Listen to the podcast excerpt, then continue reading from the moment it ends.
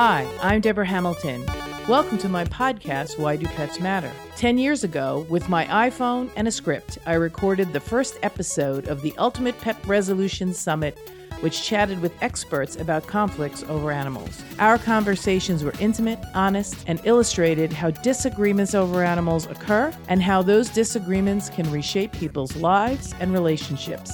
In November 2019, I started Why Do Pets Matter, a new podcast that continued these informative discussions. I'm so excited to have you here with me, continuing my exploration into a more meaningful conversation about why pets matter to all of us. My guests and I will share ideas, stories, and experiences straight from the heart, unscripted and holistic. From the bravest moments to the most brokenhearted, we will explore how to resolve disagreements over animals differently. One thing I know for sure is I want to have more meaningful conversations that will help all of us unlock that deeply felt human animal bond that drives the emotions of conflict. Today, I am so honored to have Dr. Lindsay Evans, who is the Greencross Regional Clinical Director, and she's a veterinarian in Australia we just got uh, we just worked together on a conference for Greencross as opposed to Red Cross here in the United States. Greencross works with the veterinary world in Australia. And Lindsay's going to tell us a little bit more about that. But Lindsay, thanks so much for being here. Oh, thanks so much for having me, Deborah. We had a great discussion with the conference. So, really enjoy, looking forward to today's discussion. I know we did the mental health piece um, because conflict and how to avoid burnout and stress was a really important piece of the Australian Veterinary Conference. Yeah, and I think at the moment, you know, with all the stress that's going on in the world, it's just so important for our vets and nurses to be taking care of themselves because that means that they can then take better care of our patients and our clients as well. So it is such an important area to work on. Oh, absolutely. So we always ask our guests the one question and then we meander afterwards because there's so much information that they all provide to the listeners, which is why we have such a wonderful following. So, Dr. Lindsay, why do pets matter to you? So I think there's there's a number of reasons, um, and obviously my career is all about pets. So, I mean, first of all, it's that sort of you know it's that real um, unconditional love from both sides so that we give to our pets, that they give back to us. The fact that they just make us feel good. Um, and there is starting to come out some amazing research from the Human Animal Bond Research Institute on what's actually behind that. But I think it's something that we've all instinctively known for so long. And then also, you know, it's looking at what our pets can teach us as well. And so, you know, when we're talking about mental health as well, you know, a lot of that about that's about, you know, mindfulness sort of being in the moment that our pets are all so great at. But they're also so accepting and, you know, of us, they, you know, it doesn't matter what we've done that day that might be embarrassing or that we think is not not being done perfect. They'll come home, we'll come home, they're happy to see us. But they're also, you know, they're they're themselves as well, and so they're not worried about things that society is sort of pressuring them to to conform to certain roles and things. You know, they're each uniquely themselves. They're not worried about being anyone else, and I think again that's just something that we can really learn from from them about our own mindsets it's so interesting. So we did the mental health piece, and it was interesting that you just went right to that human animal bond piece because I think our mental health is um, really cared for by the interaction we have with pets. Oh, absolutely. And I think, you know, through the, the whole pandemic with so many places in, in lockdown where people's worlds have, have shrunk, um, you know, we have just really realized more and more just the importance of our pets and the huge benefits they give us. Um, and, you know, so many people have welcomed new pets into their lives um, and just found, you know, what a, a, wonderful thing that is as well. Or they've been spending more time with their, their existing pets and just, um, you know, really seeing the benefits of that as well. And I think for a lot of people, that's been their sort of their lifeline at the moment. Absolutely. I know that I'm spending more time with my pet and you probably have pets. We're going to ask about what they are soon, but the the ability to really shift your life. I've I've taken to of recent weeks deciding that I'm looking at what the benefit of the pandemic was. And one of the things that was a huge benefit was people who had pets spent more time with their pets, got more exercise, went walking with their pets because it was March, April May, just as we're coming into, well, we're coming into spring, you were going into winter. So it might not have been the same for you. You'll have to let me know. But we all, you know, saw everything spring up. And, and it was probably the first time in my life I saw the entire spring cycle into summer. And so it was just such a wonderful experience. For you, it was more the, the um, hunkering down for winter yeah, and I mean, I, I, guess in Australia we don't have as cold winters as, as a lot of parts of the US as well, and so um, you know I think it was still really important for you know if it, as long as it wasn't raining and things, people were still getting out there and and walking their pets, or for people without pets, getting out there and, and walking as well. Because at, at one point we sort of had a um, you could go out for an hour of, of exercise, um, and so I think people were rotating, you know, the, the walks for the dogs, and so one person would take them one hour and and so someone else would take them later in the day. And so, yeah, absolutely. Most of our, our, our dogs, um, as our patients, have been getting more walks than ever, um, which be, has been a little bit compensated by more snacks than ever as well yeah, with Thank God, because otherwise we have a lot of skinny dogs. You know, I, I know that uh, I've walked my dog, and it's so, it is true. And, and, I walk my dog twice a day, and I'm sure if you walk your dog, I'm going to see which one's there. As I said, uh, your dog or or cat or whatever. Um, the people who aren't walking dogs and cats light up when they see me. Did you find that when you were walking your dog? Oh, definitely, yeah. And it's um, you know, and, and when people have got um masks on and, and things like that, it's definitely harder to have that um, you know, I guess facial emotional connection as well. But you know, pets are, are amazing thing that can be that that real connection as well. And and I think for people who you know who don't have pets, you know, they're um, you know they they love to to have a bit of a pat of someone else's dog on a on a walk and things. And it's yeah a really great way to you know just break the ice as well when you're walking around and have a bit of a conversation a little bit of human interaction. Um, and again you know as well as our, our animal interaction that human interaction and connection is so important. Right, especially now because we can't really be with people. So if you're walking your dog, you actually get to stand 10 feet apart from someone with a mask on and say hello. And actually, um, my dogs, I walked two at the beginning, and then one of them went off to um, hunting camp because he's an Irish setter. And uh, everyone asked me where the other dog was. And it was so the human animal bond, right? And people are really worried when they don't see both dogs with you. So it took some people a really long time to ask me where that other dog was. And I realized that they were afraid um, something had happened to him. And so I actually initiated the conversation when they would look at me quizzically, you know, not say anything because they were a little afraid. And I'm sure as a veterinarian, you know this. People just, you know, it's it's hard to ask how the other dog is. Where's the other dog? Whatever. Um, and it was interesting because I just pipe up and say he's at camp. And then you could see the relief on their face. He's at camp. Okay, he's not dead, thank God. And uh, it because everybody got to see me every day in March and April and May and June and July, and he left the end of August. And it was it was really it. In fact, today I actually had somebody. Now he's been gone for two months. Uh, say not two dogs today and i went i went no not two dogs today and as i'm walking away i go not two dogs for two months so obviously you're observant but it you know it just creates that conversation like you said. So it creates human human interaction and creates um, human animal bond. I, I love the memes that they've had out there now where the dogs when you were saying everybody was walking the dog for an hour where the dog said enough no more. Yeah definitely. And the memes about the cats so tell me about your pets. What do you have yeah, so I've got a, a gorgeous um, older Labrador, senior Labrador, Phoebe. Um, and so um, we sort of got her at about 10 years old. So, um, but she's just like such a, a placid, um, lovely girl as well, and, and such a sweetie. And so she's also pre COVID sort of gone to a few um, like preschool, kindergarten things to be able to sort of meet the kids because she does have that that great nature as well. Um. Oh, wonderful! So tell me a little bit more because it's so heartwarming um, that you adopted a senior pet because those are the ones that never get adopted. Um, and and tell me, it seems like that might be something you do usually or no.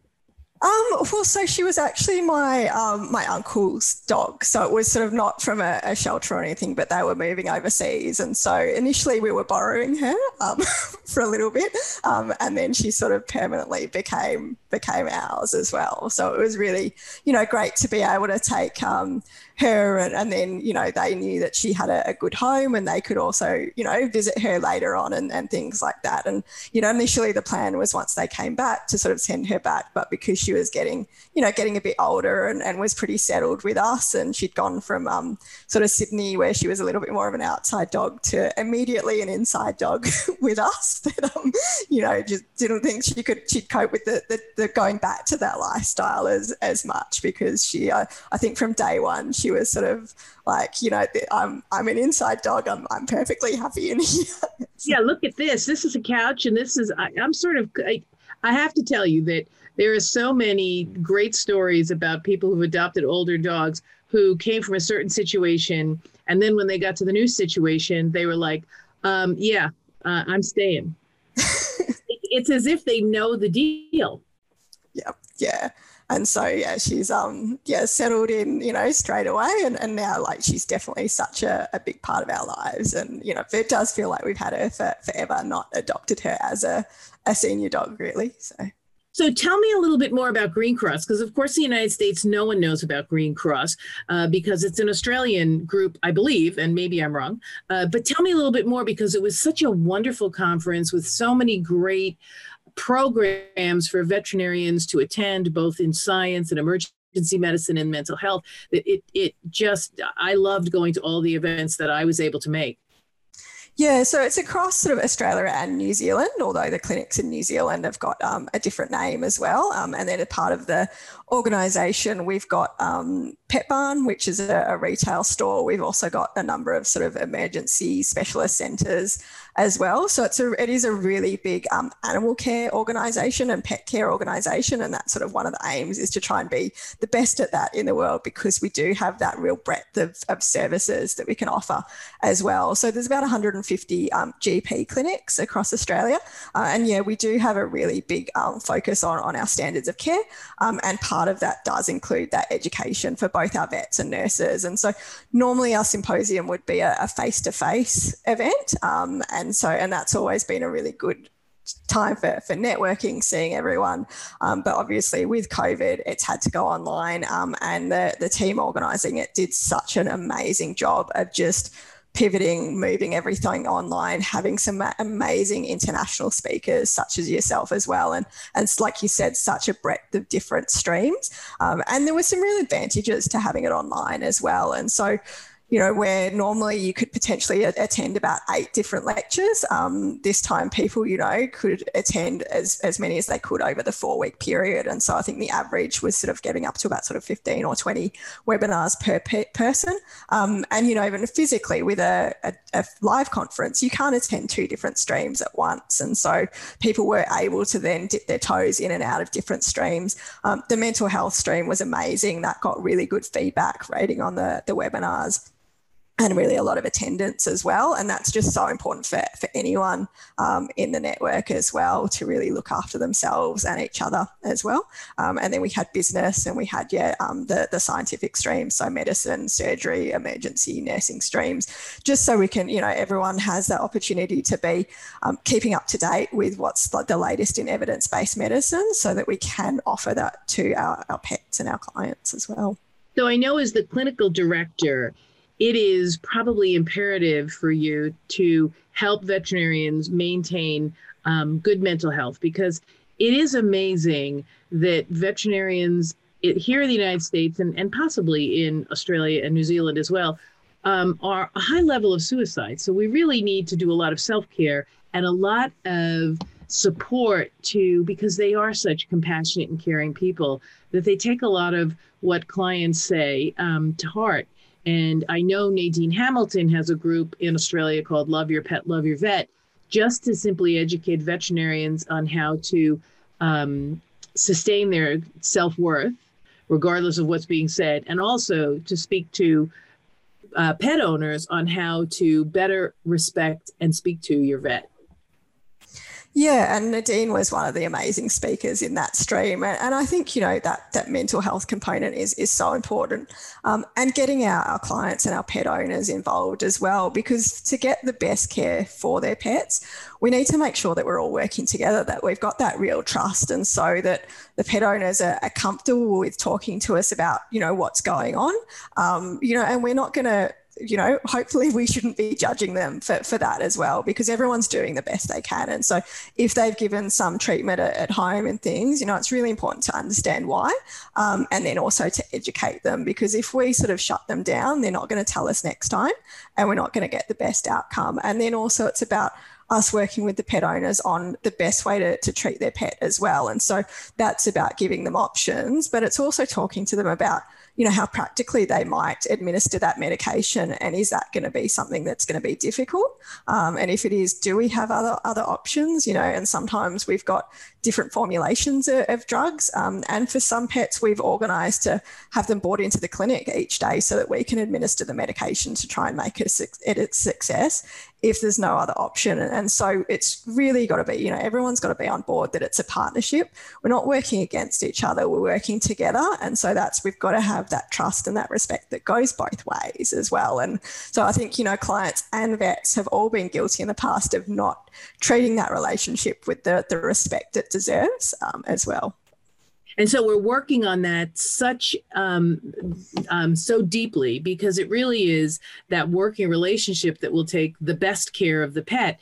Um, it's it's amazing to me working with nadine and working with the other mental health people that were on the list. There was one um, whose name escapes me. My apologies but i'm sure you remember who talked about nutrition and then one that talked about um, you know physical health, yoga. So tell us a little bit about what they did because I thought that was such an important piece of the pie. So you have to eat right. Um, you know, we all want the dogs and cats to eat right. We all want the dogs and cats to eat right. Tell me a little bit about how um, one of the mental health professionals who were in in the stream talked about that, and then about the movement yeah, so um, I think it was Dory Martin who was sort of talking about the the nutrition and, and things like that, and it was more from a from a human perspective yeah, as well. Um, and, yeah, yeah, which is which is great because again, you know, I guess if we're fueling our bodies properly, then we've got that energy. Um, we're in the the right sort of mental space as well to support ourselves and to support support our teams.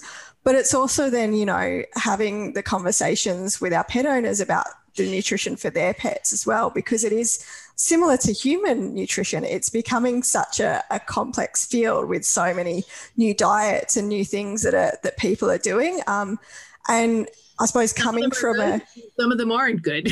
That's that's it. And again, it's about not um, shutting people down with um, what they're doing. It's like you know being curious about what they're feeding their pets, why they're doing it, um, and working with them to, if it is something that is either an amazing diet or if this it's something that might have risks or that can be improved as well because some people do want to do home cooked diets but there are sort of services out there that you can get veterinary nutritional um, recipes for home cooked diets so that we're making sure that we're not getting nutritional deficits and things like that or excesses as well which can be um, just as harmful as well. Uh, and also you know i think we're finding it with people and with pets there's no one perfect diet as well. And so you know we may recommend something that's worked well for us, you know, hundreds of times before. But for this particular pet, there's something else that might work better. And it's frustrating to have to do sort of, I guess, a trial and error approach sometimes. But it's also, you know, it's having that. Um, that team around the pet as well so that we're all having really good communication. So if something's not working we can talk about you know why it might not be working what the other options are as well. Um, you know at the end of the day it's it's all about that pet um, and it's also you know everyone's doing the the best they can. So our pet owners um, and the the vets and the nurses in the team as well. You know we all want that that best outcome for the pet um, and we come from different directions. And so you know we we do have that clinical knowledge but it's also really important to rec- to recognize that our owners they're the expert in that pet. You know they're seeing them every day. They know what's normal for them as well. And so it's got to be a team approach. It's just so important to do that. I love that you say that because the team is so important and the team has to respect each other uh, as as equal members because if if I'm doing something for my dog uh, that I believe is really good for my dog coming down on me really hard about it will will likely either not have me go back to the vet or um, have me really shut down and not tell the vet anymore what I'm doing, which of course is like the worst thing in the world. So to be able to listen for understanding as to why, and Amy, I love Simon said, you know, start with why. So why are you doing it that way, Lindsay? Um, why are you feeding them that food? Oh, because they don't eat very well, and you thought if you lace it with this, that'd be really great. Well, let's see. They're 10 pounds overweight right now, and you know they're a bulldog, and you know they have joints that you know they're young now they're five or six years old now but when they get to be 12 like your dog it's going to be a little more difficult for them. So can we think of something else? Would you be open to? Because that's the part of the program that that i led which was how to ask curious questions that don't shut somebody down. We want to make sure that that relationship with a veterinarian and i know that green cross does this across the board with their um, members their teams uh, to make sure that the client is as much a part of the team and i also loved when you said uh, don't uh, shut them down when they're telling you something because that really is is not going to help and the ability for them to do what it is you've asked them to do. I have a friend who had a little tiny dog, one of those little dogs that are impossible to pill and or give any medication whatsoever. I don't care who you are, unless you're a very skilled vet um, or a very skilled breeder of little small dogs. It is really hard to give them a pill. I, I'm just telling you, it's I've I've watched some and it's almost impossible. And I can pill almost anything, but so my friend had I think it's uh, Papillon, and she was trying to pill it, and she was talking to another vet, not her vet, but another vet who's a friend, and said, you know, I just can't pill this dog. I find them all over the house, and the other vet said, well, do you know it comes in liquid? And she goes, No, I didn't know it came in liquid. She goes, Yeah, it comes in liquid. You just shoot it in its mouth. So she went back to the vet. And we talked about this before we came on the air, but talking about money is like the other enigma for veterinarians. They just don't want to talk about money the liquid form of this medication was about $5 more than the pill form. And I know it's difficult to talk about money, and you probably have a lot of, you know, experience with your colleagues, but you have to because if they can't get the pill down the dog's throat, you really do have to talk about that $5 more liquid. Yeah, yeah, definitely. And I think that sort of, you know, talking about mental health that money um, conversation really does come into it, um, and it's it varies a little bit country to country. But I've worked in Australia and the UK, and so both countries have a, a pretty good um, health system as well. Um, but part of that is that people don't see the costs for their own healthcare as yeah. well. And so they've got very little to compare it with. And so, you know, often we're doing, you know, we've got, um, si- you know, similar equipment to a, a lot of um, hospital, you know, we're doing similar procedures and provide things. the healthcare that, that you can because of that equipment, right?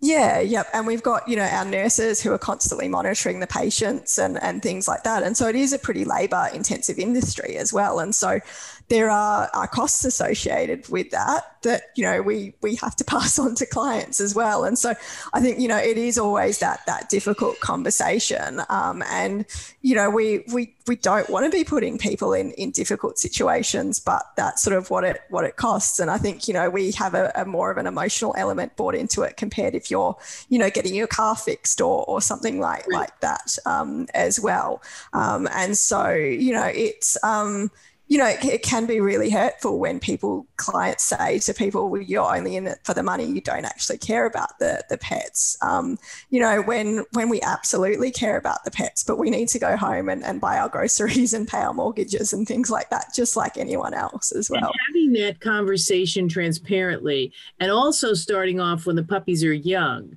saying, you know, there is insurance out there now and, and you have insurance for yourself for your health maybe you should have insurance for your pet as well and not just wellness insurance because i think the the interesting thing is that um, there are two kinds of, well, there's more than two. There's a billion kinds of uh, pet insurance out there now, but some do the wellness and some do the catastrophic. Um, and I actually have one of each for my dogs because I'm basically crazy. Uh, but you know, some of it will refund your money when you go in for your regular checkups, and some will refund part of your money if you have a catastrophic event such as cancer or, God forbid, the dog gets hit by a car or something like that. And it's it here in the United States, and I'd love to hear if it's different in Australia. The veterinarians have a really hard time talking to the client when they bring in the puppy about starting insurance now well they don't have a pre-existing condition. Yeah. Yeah so it's definitely something we're doing doing more of and getting that um, more of that uptake. And so i think in the uk they've got a much higher percentage of insured clients than than we do.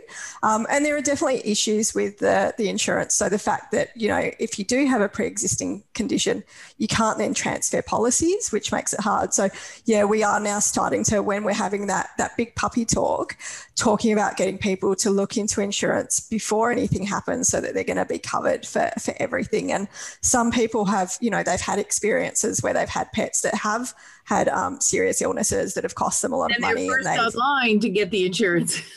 they are, yeah. Or they've got, you know, specific breeds that are um, more prone to, to health issues, unfortunately. And so they've been talking to um, other people who, who own the, the same the same pets as well. Um, and so they're, again, they're sort of straight on that bandwagon, getting them nice and, and early as well. Um, and, you know, I guess with sort of any insurance, it's it's that sort of safety net. If you've got costs that you aren't going to be able to afford y- yourself. And so, you know, to some degree, it's you probably hope you never use it. But I think sometimes with pet insurance, it's one of those ones that people almost like to get the value out of it. And if they don't use it, then it's not always seen as that same safety net. Whereas it's sort of, I guess it's, you know, it's, it's good if your pet doesn't get um, catastrophically sick and doesn't need that. So, so absolutely. So you can't transfer it. So that money is sort of a sunk cost that you don't get back. Here in the United States, we have something. Mark, Dr. Mark Olcott's going to be on uh, the podcast coming up, and he started something called VitusVet, which actually gives you the opportunity to uh, set money aside for your pet care. Does Australia have anything like that where you can sort of pay a mortgage payment? you know no i don't think we've got anything like that at, at this stage. I think some people will like self-insure themselves so they might put it in a in a savings account. And you know i think it's you know any of those options are a good option. It's just about being prepared so that you so that i guess money doesn't come into it when you're having to make difficult decisions for your pets as well because you know you generally you just you want to look at what's going to give them the, the best outcome um, and sometimes it's, you know, it, it is a balance. You know, you're looking at potentially quite an invasive procedure that may not have the best success rate. And so you want to be able to think about that without thinking about the financial aspect. You just want to be looking at what's the best thing for your pet at this time. Right. And you really need the transparency. I know in my office, when people come to me and they're disappointed with the outcome of a, a huge surgical procedure or something, usually what occurs is that the veterinarian, because they are positive and because they believe in their abilities, don't necessarily outline the um, what could go wrong. And that usually drives the pet owners nuts because I didn't know. I didn't know that this could go wrong. I didn't know that that could go wrong. And so, for us, as people looking from the outside, if we could help veterinarians learn how to communicate, this is what we are looking forward to having happen and I absolutely need to tell you what might be found, what might go wrong, what might because we we all want to enter this next step um, like you said, knowing the full cost, but not having to worry about money, but knowing the full extent of possible outcomes. And I know you probably talk to your veterinarians all the time about. I know it's hard to say that. Well, this the, the dog or might have a bad reaction to anesthesia, might have a bad reaction to the surgery. Something might go wrong. We might get in there. I know I've had dogs who've had spleens removed.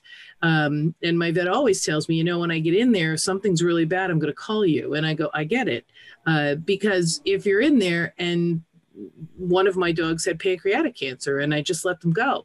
Was I ready for them to go that day? No. Were they just supposed to have their spleen out? Yes but by having that transparent conversation, I was ready for that phone call. Not really, but you know what I mean. Um, that something else might be going on. Yeah, and we've just um, sort of updated a lot of our consent forms um, and had a really big focus on informed consent. And it is about, you know, I guess talking about the outcomes, you know, from different options as well. Um, and unfortunately, that does involve going into to what the risks of the procedure are. And it's a really fine line sometimes between scaring people too much, um, but also, you know, so that they're prepared. Um, right. That, you know, our, our pets are, they're biological, you know, organisms. It's not a, a machine that we can just plug something into and, and do a sort of diagnostic thing. It's, you know, there's um, like they talk about the, you know, it's the art and science of, of veterinary medicine as well. And we need to look at the numbers with our results, but we also need to look at that patient in front of us. And, and yeah, even when we do absolutely everything we can, you know, unfortunately, sometimes we don't get the outcome we want. And so it's, um, yeah, I think if, if clients are prepared for that, um, but it's, it's always got to be done in a, in a really sensitive manner. Um, and yeah, it's um, it can be a difficult conversation to have, and and so communication skills are just so vital um, for for any anyone in the world, but particularly in in this industry as well, just to make sure that we're we're having that clear and open co- communication that our clients have got opportunities to ask us questions to get us to clarify things if we haven't been clear in explaining them as well you know to talk about what they're worried about what we're worried about um, and just so we've got that that two-way communication. It is so it is so important. Lindsay this half hour flew by. I cannot believe it. I'm so glad you're here. We're going to have you back because you're just a fountain of information. I think three of the things that i'm taking away is that you know animals are really part of our human animal bond that have allowed us to really survive this covid time and, and let us survive at any time. Um, the the team structure of how we approach veterinary relationships with our veterinarians, our veterinary nurses, and our clients is key. And then, of course, the last piece, which is my bugaboo, is how to communicate in a way that doesn't scare anyone, but lets them know everything that's going on. Because you you really have to treat people with the um, with the respect that they can handle this, and yet you don't want to you put it perfectly you don't want to scare them but you really do want them to know so they can make a um, an educated choice on what they want to do because uh, it it really is the outcome that we all want. So, Lindsay, I am so glad you were here. I'm so glad to have been a part of Greencross. I want everybody to check out Greencross. They can go to greencross.com, right? Uh, might Yep. Lindsay, thank you so much. I can't wait to have you back. Um, I hope you had a good time. I had a great time. This was I a did. wonderful conversation. The Why Do Pets Matter podcast drops every Thursday and can be found on whichever platform you find your podcasts. Subscribe now, invite your friends, and I cannot wait to have you join me in these conversations.